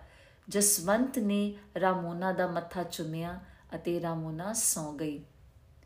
ਸੀਮਾ ਰਸੋਈ ਸੰਭਾਲ ਕੇ ਚਾਹ ਦੇ ਤਿੰਨ ਕੱਪ ਲੈ ਆਈ। ਅਸੀਂ ਰਜਾਈ ਦੀ ਬੁਕਲਾ ਮਾਰ ਬੈਠ ਗਏ। ਸੀਮਾ ਜਸਵੰਤ ਦੇ ਖੱਬੇ ਪਾਸੇ ਬੈਠੀ ਸੀ। ਮੈਂ ਸੀਮਾ ਦੇ ਚਿਹਰੇ ਵੱਲ ਤੱਕਿਆ। ਸ਼ਾਇਦ ਇਹ ਪਤਾ ਕਰਨ ਲਈ ਕਿ ਉਹਦੇ ਵਿੱਚ ਸਾਡੀ ਜਾਤ ਬਰਾਦਰੀ ਨਾਲੋਂ ਕਿਹੜੀ ਚੀਜ਼ ਵੱਖਰੀ ਹੈ, ਜਿਸ ਨੂੰ ਲੈ ਕੇ ਉਹਨੂੰ ਸੁਨਿਆਰੀ ਸੁਨਿਆਰੀ ਤੁਮਾ ਐਡਾ ਬਖੇੜਾ ਖੜਾ ਕਰ ਦਿੱਤਾ ਕਿ ਪਿੰਡ ਦੇ ਜੱਦੀ ਪੁਸ਼ਤੀ ਘਰ ਵਿੱਚ ਉਹਦੇ ਨਾਲ ਲਾਗੀਆਂ ਤੱਥੀਆਂ ਨਾਲੋਂ ਵੀ ਮਾੜਾ ਸਲੂਕ ਕੀਤਾ ਜਾਂਦਾ ਹੈ। ਮੈਨੂੰ ਕੁਝ ਵੀ ਵੱਖਰਾ ਨਾ ਜਾਪਿਆ। ਹਾਂ, ਦੋ ਵੱਖਰੇਵੇਂ ਜ਼ਰੂਰ ਸਨ। ਇੱਕ ਤਾਂ ਉਹਦੇ ਨੱਕ ਵਿੱਚ ਪਿਆ ਕੋਕਾ ਬਹੁਤ ਸਜਦਾ ਸੀ। ਦੂਜਾ ਇਹ ਕਿ ਉਹਦੇ ਨਾਲ ਬੈਠਾ ਮੇਰਾ ਭਰਾ ਪੂਰਾ ਆਦਮੀ ਲੱਗਦਾ ਸੀ। ਸੀਮਾ ਘਰ ਦੇ ਹੀ ਬੈਠੇ ਆ। ਹੁਣ ਕੁਝ ਆਪ ਬੀਤੀਆਂ ਸੁਣੀਏ, ਤੂੰ ਜਸਵੰਤ ਨੂੰ ਕਿੱਥੇ ਮਿਲੀ? ਜੇਲ੍ਹ 'ਚ ਮਿਲੀ ਸੀ? ਸੀਮਾ ਕੁਝ ਸੰਗ ਗਈ ਅਤੇ ਉਹਨੇ ਜਸਵੰਤ ਵੱਲ ਤੱਕਿਆ। ਜਸਵੰਤ ਨੇ ਸਾਰੀ ਗੱਲ ਦੱਸ ਦਿੱਤੀ। ਉਹਨੇ ਆਪਣੀ ਸੱਚਾਈ ਦਾ ਕੋਈ ਸਰਟੀਫਿਕੇਟ ਨਹੀਂ ਵਿਖਾਇਆ, ਪਰ ਪਤਾ ਨਹੀਂ, ਕਈ ਲੋਕ ਜਦੋਂ ਗੱਲ ਕਰਦੇ ਹਨ, ਤਾਂ ਸ਼ਬਦ ਉਹਨਾਂ ਦੇ ਦਿਲ ਚੋਂ ਇਜਾਜ਼ਤ ਨਾਲ ਨਹੀਂ ਆਪ ਮੁਹਾਰੇ ਹੀ ਨਿਕਲਦੇ ਹਨ। ਜਿਵੇਂ ਉਹਨਾਂ ਦੀ ਆਤਮਾ ਪਿਗਲ ਰਹੀ ਹੋਵੇ। ਨਕਸਲ ਬਾੜੀ ਦੌਰ ਵਿੱਚ ਉਹ ਇੱਕ ਸਕੂਲ ਵਿੱਚ ਪੜਾਉਂਦੇ ਸਨ। ਉਦੋਂ ਪਿਆਰ ਵਾਲੀ ਗੱਲ ਕੋਈ ਨਹੀਂ ਸੀ। ਜਦੋਂ ਜਸਵੰਤ ਦੇ ਵਾਰੰਟ ਜਾਰੀ ਹੋਏ, ਉਹ ਇੱਕ ਰਾਤ ਸੀਮਾ ਕੋਲ ਠਹਿਰਿਆ ਸੀ।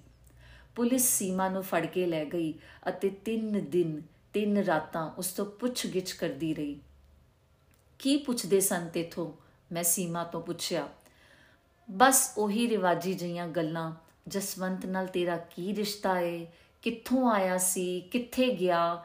ਨਾਲ ਕੌਣ ਸੀ? ਕਿਉਂ ਠਹਿਰਾਇਆ ਸੀ ਤੂੰ ਆਪਣੇ ਕੋਲ? ਫਿਰ ਜਸਵੰਤ ਦੱਸਦਾ ਰਿਹਾ ਕਿ ਉਹ ਫੜਿਆ ਗਿਆ, ਕੁੱਟਮਾਰ ਵੀ ਕੀਤੀ। ਸੰਭਵ ਸੀ ਕਿ ਪੁਲਿਸ ਹਿਰਾਸਤ ਚੋਂ ਭੱਜਣ ਦਾ ਇਲਜ਼ਾਮ ਲਾ ਉਹਨੂੰ ਗੋਲੀ ਮਾਰ ਦਿੱਤੀ ਜਾਂਦੀ। ਪਰ ਉਹਦੇ ਤਾਇਆ ਜੀ, ਯਾਨੀ ਮੇਰੇ ਬਾਪੂ ਜੀ ਨੇ ਵਿੱਚ ਪੈ ਕੇ ਸਿਫਾਰਿਸ਼ ਅਤੇ ਰਿਸ਼ਵਤ ਚੜਾ ਦਿੱਤੀ। ਉਹਨਾਂ ਦੀ ਨੇਕ ਸਲਾਹ ਨਾਲ ਹੀ ਚਾਚੇ ਨੇ ਜਸਵੰਤ ਨੂੰ ਬੇਦਾਵਾ ਲਿਖਵਾ ਦਿੱਤਾ। ਹਾਈ ਕੋਰਟ ਚੋਂ ਬਰੀ ਹੋ ਗਿਆ। ਸਕੂਲ ਪ੍ਰਾਈਵੇਟ ਸੀ। ਨੌਕਰੀ ਦੋਹਾਂ ਦੀ ਜਾਂਦੀ ਰਹੀ। ਨਕਸਲ ਬਾੜੀ ਲਹਿਰ ਦੀ ਫੁੱਲਚੜੀ ਠੁੱਸ ਹੋ ਗਈ। ਤੁਹਾਡੀ ਵਿਦਿਆ ਕਿੰਨੀ ਹੈ ਤੇ ਹੁਣ ਕੀ ਕੰਮ ਕਰਦੇ ਹੋ? ਸੀਮਾ ਨੇ ਜਸਵੰਤ ਵੱਲ ਤੱਕਿਆ।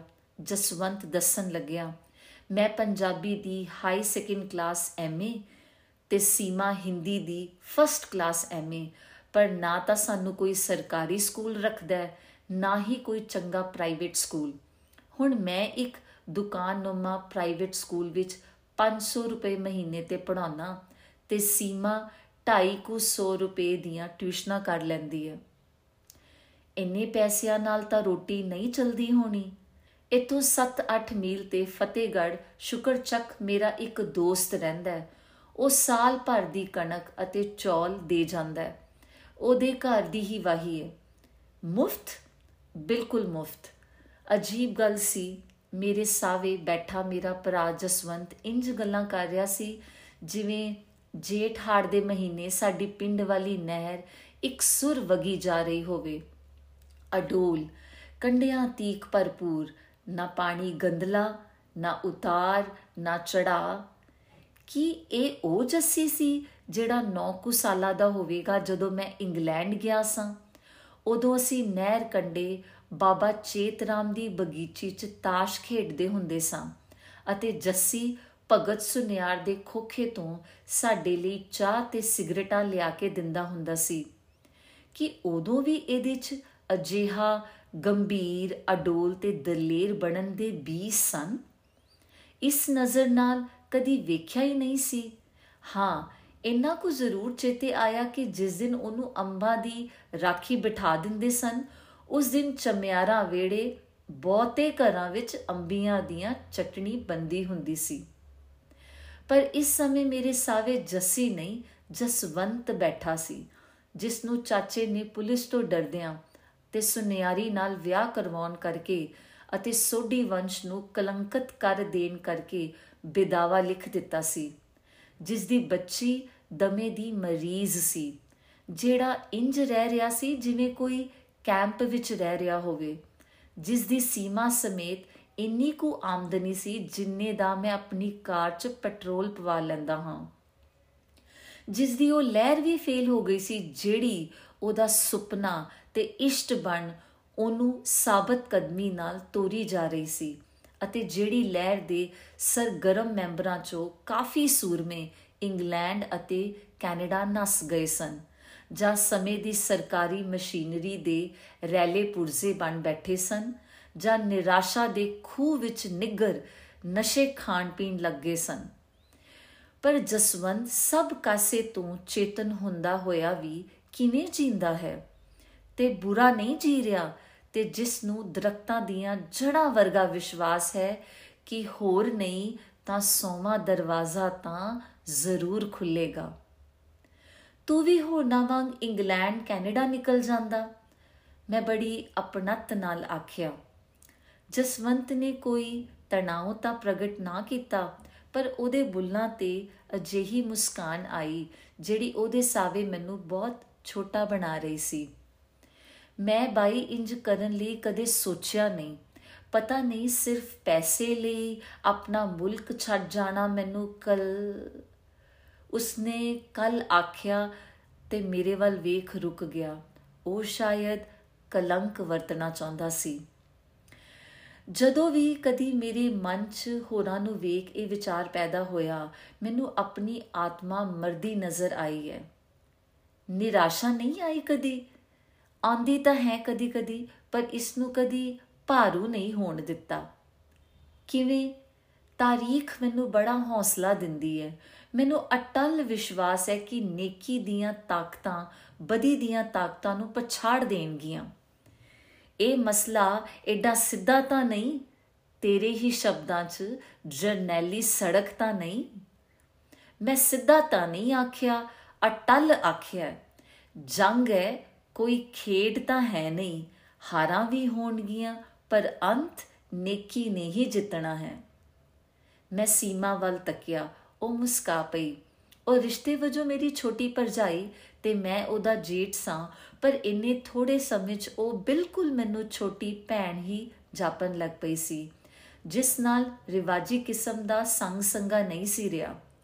ਜਦੋਂ ਜਸਵੰਤ ਚਾਹ ਬਣਾਉਣ ਚਲਿਆ ਗਿਆ, ਮੈਂ ਸੀਮਾ ਨੂੰ ਪੁੱਛਿਆ ਜਿਸ ਰਾਤ ਜਸਵੰਤ ਪੁਲਿਸ ਤੋਂ ਲੁਕਦਾ ਤੇਰੇ ਘਰ ਆਇਆ, ਉਦੋਂ ਤੀਕ ਤੁਸੀਂ ਵਿਆਹ ਕਰਵਾਉਣ ਦਾ ਮਨ ਬਣਾ ਚੁੱਕੇ ਸੀ? ਨਹੀਂ ਪਾਪਾ ਜੀ, ਨੇਕ ਤੇ ਲਾਇਕ ਇਨਸਾਨ ਦੇ ਨਾਤੇ ਮੈਂ ਇਹਨਾਂ ਦੀ ਇੱਜ਼ਤ ਕਰਦੀ ਸਾਂ। ਇਹ ਵੀ ਮੈਨੂੰ ਚੰਗੀ ਕੁੜੀ ਸਮਝਦੇ ਸਨ। ਉਸ ਰਾਤ ਤੋਂ ਬਾਅਦ ਮੈਨੂੰ ਇਹਨਾਂ ਨਾਲ ਪ੍ਰੇਮ ਹੋ ਗਿਆ। ਇਸ ਤੇ ਤਰਸ ਖਾ ਕੇ? ਨਹੀਂ ਪਾਪਾ ਜੀ, ਸਾਡੇ ਘਰ ਵਿੱਚ ਤਰਸ ਸ਼ਬਦ ਨਾਲ ਹੀ ਬਹੁਤ ਨਫ਼ਰਤ ਕੀਤੀ ਜਾਂਦੀ ਹੈ। ਜਦੋਂ ਇਹਨਾਂ ਮੇਰੇ ਚੁਬਾਰੇ ਦਾ ਬੂਹਾ ਖੜਕਾਇਆ, ਰਾਤ ਦੇ 11 ਵਜੇ ਸਨ। ਦਸੰਬਰ ਦਾ ਮਹੀਨਾ ਸੀ। ਇਹਨਾਂ ਚਾਹ ਦਾ ਕੱਪ ਮੰਗਿਆ। ਪੀਤਾ ਤੇ ਮੇਰਾ ਕੰਬਲ ਚੁੱਕ ਬੋਲੇ, ਬੂਹਾ ਅੰਦਰੋਂ ਬੰਦ ਕਰ ਲੈ, ਮੈਂ ਵਰਾਂਡੇ ਵਿੱਚ ਪੈ ਜਾਵਾਂਗਾ। ਸਾਰੀ ਰਾਤ ਵਰਾਂਡੇ 'ਚ ਬੈਠੇ ਰਹੇ ਹੋਣਗੇ। ਮੇਰੇ ਉੱਠਣ ਤੋਂ ਪਹਿਲਾਂ ਜਾ ਚੁੱਕੇ ਸਨ। ਉਸ ਦਿਨ ਮੈਂ ਉੱਠੀ ਵੀ ਕਾਫੀ ਸਵਖਤੇ ਸਾਂ। ਜਸਵੰਤ ਚਾਹ ਲੈ ਕੇ ਆ ਗਿਆ। ਅਸੀਂ ਚਾਹ ਪੀਣ ਲੱਗੇ, ਜਿੱਥੇ ਜਸਵੰਤ ਬੈਠਾ ਸੀ ਉਸ ਦੇ ਐਨ ਸਿਰ ਤੇ ਰੋਸ਼ਨਦਾਨ ਸੀ। ਚੰਨ ਰੋਸ਼ਨਦਾਨ ਵਿੱਚੋਂ ਦੀ ਉਤਰ ਉਹਦੇ ਚਿਹਰੇ ਤੇ ਆ ਟਿਕਿਆ ਸੀ। ਜਿੱਥੇ ਉਹ ਬੈਠਾ ਸੀ, ਉੱਥੇ ਰੋਸ਼ਨੀ ਬਹੁਤ ਸੀ। ਇਹਨੇ ਨੂੰ ਬੱਚੇ ਦਾ ਮੋਨਾ ਨੇ ਪਾਸਾ ਪਰਤਿਆ। ਸੀਮਾ ਨੇ ਰਜਾਈ ਜ਼ਰਾ ਪਾਸੇ ਹਟਾ, ਉਹਦਾ ਮੂੰਹ ਨੰਗਾ ਕਰ ਦਿੱਤਾ। ਉਹਦਾ ਚਿਹਰਾ ਕਾਫੀ ਪੀਲਾ ਸੀ। ਨੀਂਦ ਵਿੱਚ ਉਹ ਮੁਸਕਾ ਤਾਂ ਨਹੀਂ ਰਹੀ ਸੀ, ਪਰ ਕੁਲੀ ਨਿਮੀ ਮੁਸਕਾਨ ਉਹਦੇ ਚਿਹਰੇ ਤੇ ਖਿਲਰੀ ਪਈ ਸੀ। ਮੈਂ ਪੁੱਛਿਆ, ਤੁਹਾਡੇ ਬਸ ਇੱਕੋ ਹੀ ਬੱਚਾ ਹੈ? ਲਗਭਗ ਮੈਨੂੰ ਪਤਾ ਸੀ ਕਿ ਉਹਨਾਂ ਦੇ ਇਹੀ ਇੱਕ ਬੱਚੀ ਹੈ। ਦਰਅਸਲ ਪੁੱਛਣਾ ਜਾਂ ਕਹਿਣਾ ਤਾਂ ਮੈਂ ਇਹੀ ਚਾਹੁੰਦਾ ਸਾਂ ਕਿ ਤੁਹਾਡੇ ਹੋਰ ਬੱਚਾ ਕਿਉਂ ਨਹੀਂ ਹੋਇਆ? ਹੋਣਾ ਚਾਹੀਦਾ ਸੀ ਜਾਂ ਛੇਤੀ ਹੋਣਾ ਚਾਹੀਦਾ ਹੈ? ਜਸਵੰਤ ਚੁੱਪ ਹੋ ਗਿਆ। ਬਸ ਬਹੁਤ ਖਾਮੋਸ਼। ਸੀਮਾ ਦੇ ਚਿਹਰੇ ਤੇ ਇੱਕਦਮ ਉਦਾਸੀ ਛਾ ਗਈ। ਮੈਂ ਮੁੜ ਪੁੱਛਿਆ ਤਾਂ ਜਸਵੰਤ ਨੇ ਸਭ ਕੁਝ ਇਸ ਤਰ੍ਹਾਂ ਦੱਸ ਦਿੱਤਾ। ਐਮਰਜੈਂਸੀ ਦੇ ਦਿਨ ਸਨ। ਮੈਂ ਸਾਈਕਲ ਤੇ ਸਕੂਲ ਜਾ ਰਿਹਾ ਸਾਂ। ਪੁਲਿਸ ਦੀ ਜੀਪ ਮੇਰੇ ਕੋਲ ਰੁਕੀ। ਪਿੱਛੇ ਐਂਬੂਲੈਂਸ ਸੀ। ਮੈਨੂੰ ਸਾਈਕਲ ਤੋਂ ਉਤਾਰ ਲਿਆ। ਬੈਟ ਐਂਬੂਲੈਂਸ, ਤੇਰਾ ਆਪਰੇਸ਼ਨ ਕਰਨਾ ਹੈ। ਨਿਆਣੇ ਤੇ ਨਿਆਣਾ ਬਣਾਉਣ ਡਿਆ ਹੋਇਆ ਹੈ। ਥਾਣੇਦਾਰ ਥਾਣੇਦਾਰਾਂ ਵਾਲੀ ਭਾਸ਼ਾ ਬੋਲਿਆ। ਮੇਰੇ ਕੋਲ ਇੱਕੋ ਬੱਚੀ ਹੈ ਤੇ ਉਹ ਵੀ ਬਿਮਾਰ। ਮੈਂ ਆਪਰੇਸ਼ਨ ਨਹੀਂ ਕਰਾਉਣਾ। ਥਾਣੇਦਾਰ ਨੂੰ ਮੇਰਾ ਜਵਾਬ ਬੜਾ ਗੁਸਤਾਖ ਲੱਗਿਆ। ਬੋਲਿਆ ਆਪਰੇਸ਼ਨ ਤਾਂ ਤੇਰਾ ਪਿਓ ਵੀ ਕਰਵਾਏਗਾ। ਵੇਖੋ, ਮੈਂ ਆਦਮੀ ਆ ਕੋਈ ਜਾਨਵਰ ਨਹੀਂ। ਮੈਂ ਆਪਰੇਸ਼ਨ ਨਹੀਂ ਕਰਵਾਉਣਾ। ਬਸ ਲਾ ਐਂਡ ਆਰਡਰ ਖਤਰੇ 'ਚ ਪੈ ਗਿਆ। ਥਾਣੇਦਾਰ ਬੈਂਤ ਤੇ ਬੈਂਤ ਮਾਰਨ ਲੱਗਿਆ। ਮੈਂ ਵੀ ਚੁੱਪ ਕਰਕੇ ਬੈਂਤਾ ਨਹੀਂ ਖਾਦੀਆਂ ਟੁੱਟ ਕੇ ਪੈ ਗਿਆ ਤੇ ਥਾਣੇਦਾਰ ਹੇਠਾਂ ਸੁੱਟ ਲਿਆ। ਪਰ ਉਪਰੋਂ ਦੂਜੇ ਥਾਣੇਦਾਰ ਤੇ ਸਿਪਾਹੀਆਂ ਨੇ ਕੁੱਟ-ਕੁੱਟ ਮੈਨੂੰ ਅੱਧ ਮੋਇਆ ਕਰ ਦਿੱਤਾ। ਐਂਬੂਲੈਂਸ ਵਿੱਚ ਪਾ ਹਸਪਤਾਲ ਲੈ ਗਏ ਤੇ ਉੱਥੇ ਮੇਰਾ ਆਪਰੇਸ਼ਨ ਕਰ ਦਿੱਤਾ। ਇਸ ਤੋਂ ਪਿੱਛੋਂ ਲੰਮੀ ਚੁੱਪ ਵਰਤ ਗਈ। ਇੰਨੀ ਭਿਆਨਕ ਕਿ ਜਸਵੰਤ ਦੇ ਚਿਹਰੇ ਤੇ ਚੱਲ ਰਹੀ ਚੰਨ ਚਾਨਣੀ ਚੋਂ ਮੈਨੂੰ ਸੇਕ ਆਉਣ ਲੱਗਿਆ। ਪਰ ਜਸਵੰਤ ਦਾ ਚਿਹਰਾ ਉਂਝ ਦਾ ਉਂਝ ਸੀ, ਸਾਬਤ ਅਤੇ ਅਡੋਲ। ਸ਼ਾਇਦ ਕੋਈ ਹਸਾਸ ਆਦਮੀ ਉਹਦੇ ਚਿਹਰੇ ਤੇ ਉਦਾਸੀ, ਗੁੱਸੇ ਤੇ ਨਿਰਾਸ਼ਾ ਦੀਆਂ ਲਕੀਰਾਂ ਪੜ ਸਕਦਾ ਹੋਵੇ, ਪਰ ਰਾਣੀ ਦੀ ਮੂਰਤ ਵਾਲੇ ਪੌਂਡਾ ਨੇ ਮੇਰੇ ਅੰਦਰੋਂ ਅਹਿਸਾਸ ਮਾਰ ਦਿੱਤਾ ਸੀ। ਹਾਂ, ਸੀਮਾ ਦੇ ਚਿਹਰੇ ਤੇ ਖਾਇਸ਼ਾਂ ਤੇ ਉਮੀਦਾਂ ਦਾ ਕਾਣ ਹੋਇਆ ਪਿਆ ਸੀ। ਉਹ ਆਪਣੀ ਸੌ ਰਹੀ ਬੱਚੀ ਨੂੰ ਨਿਹਾਰ ਰਹੀ ਸੀ। ਔਰਤ ਇੰਨੀ ਕਮਜ਼ੋਰ ਤਾਂ ਨਹੀਂ ਹੁੰਦੀ, ਪਰ ਉਹ ਮਾਂ ਹੁੰਦੀ ਹੈ। ਸੀਮਾ ਦੀਆਂ ਅੱਖਾਂ ਭਰ ਆਈਆਂ ਸਨ। ਪਤਾ ਨਹੀਂ ਕਿਉਂ, ਮੈਂ ਵੀ ਹੁਣ ਹੋਰ ਕੋਈ ਗੱਲ ਛੋ ਨਾ ਸਕਿਆ। ਜਸਵੰਤ ਨੇ ਵੀ ਸ਼ਾਇਦ ਮੈਨੂੰ ਖੋਇਆ ਖੋਇਆ ਉਲਝਿਆ ਉਲਝਿਆ ਵੇਖ ਲਿਆ ਸੀ। ਬੋਲਿਆ, ਬਾਈ, ਤੁਸੀਂ ਹੁਣ ਆਰਾਮ ਕਰੋ। ਬਹੁਤ ਥਕਾਇਆ ਹੈ ਅਸੀਂ ਤੁਹਾਨੂੰ। ਮੈਂ ਦੂਜੇ ਕਮਰੇ ਵਿੱਚ ਸੌਣ ਚਲਿਆ ਗਿਆ। ਅੱਧੀ ਰਾਤ ਟੁੱਟ ਰਹੀ ਸੀ। ਗਲੀ ਦੀ ਬੱਤੀ ਇੰਜ ਬੁਝ ਪਈ ਜਿਵੇਂ ਬੁਝਾ ਕੇ ਹੀ ਲਾਈ ਹੁੰਦੀ ਹੈ। ਗਲੀ ਦੀ ਚੁੱਪ ਵਿੱਚੋਂ ਹਵਾੜ ਆ ਰਹੀ ਸੀ। ਜਿਹੋ ਜਹੀ ਅੰਗਰੇਜ਼ਾਂ ਦੀ ਚੁੱਪ ਚੋਂ ਆਇਆ ਕਰਦੀ ਹੈ।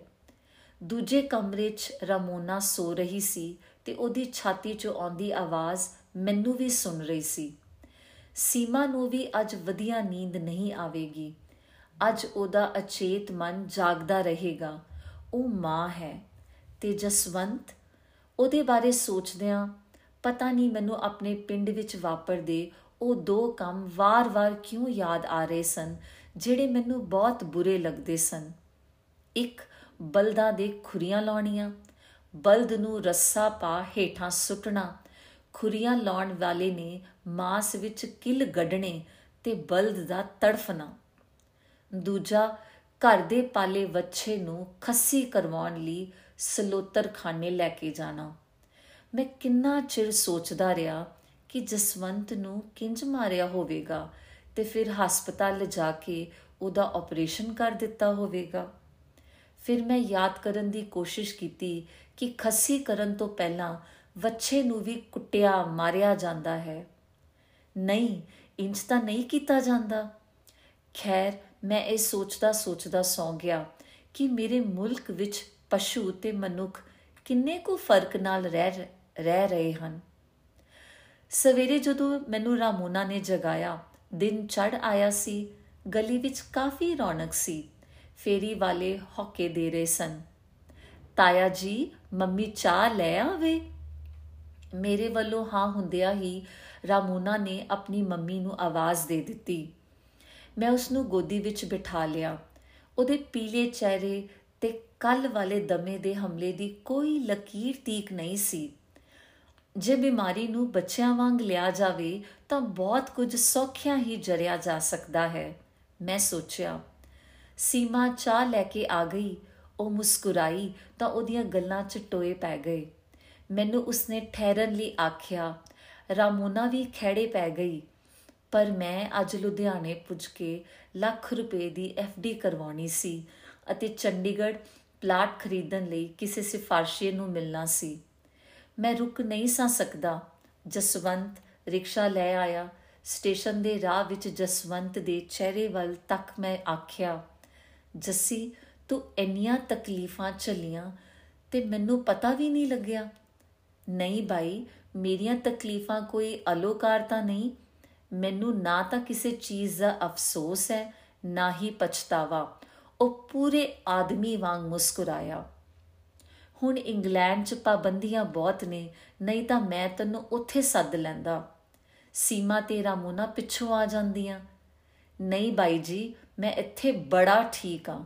ਮੈਂ ਪੰਜਾਬੋਂ ਬਾਹਰ ਕਿਤੇ ਰਹਿ ਹੀ ਨਹੀਂ ਸਕਦਾ। 2 ਮਹੀਨੇ ਪਿੰਡ ਨਾ ਜਾਵਾਂ ਤਾਂ ਮਰਨ ਵਰਗਾ ਹੋ ਜਾਣਾ ਭਵਿੱਖ ਬਾਰੇ ਕੀ ਵਿਚਾਰ ਹੈ? ਬਹੁਤ ਰੋਸ਼ਨ ਹੋਵੇਗਾ, ਇਤਿਹਾਸ ਅੱਗੇ ਤੁਰੇਗਾ। ਨੇਕੀ ਦੀਆਂ ਤਾਕਤਾਂ ਤਕੜੀਆਂ ਹੋ ਕੇ ਲੜਨਗੀਆਂ। ਮੈਂ ਇਸ ਵਿੱਚ ਸਰਗਰਮੀ ਨਾਲ ਭਾਗ ਲਵਾਂਗਾ। ਸੀਮਾ ਡੀ ਕਰੇਗੀ। ਮੇਰੇ ਖਿਆਲ 'ਚ ਮੈਂ ਵੀ ਰਾਮੋਨਾ ਨੂੰ ਹਰ ਪੱਖੋਂ ਬਹੁਤ ਵਧੀਆ ਕੁੜੀ ਬਣਾਵਾਂਗੇ। ਸਟੇਸ਼ਨ ਆ ਗਿਆ। ਟਿਕਟ ਖਰੀਦੇ ਅਤੇ ਸ਼ਾਨੇ ਪੰਜਾਬ ਵਿੱਚ ਆ ਬੈਠੇ।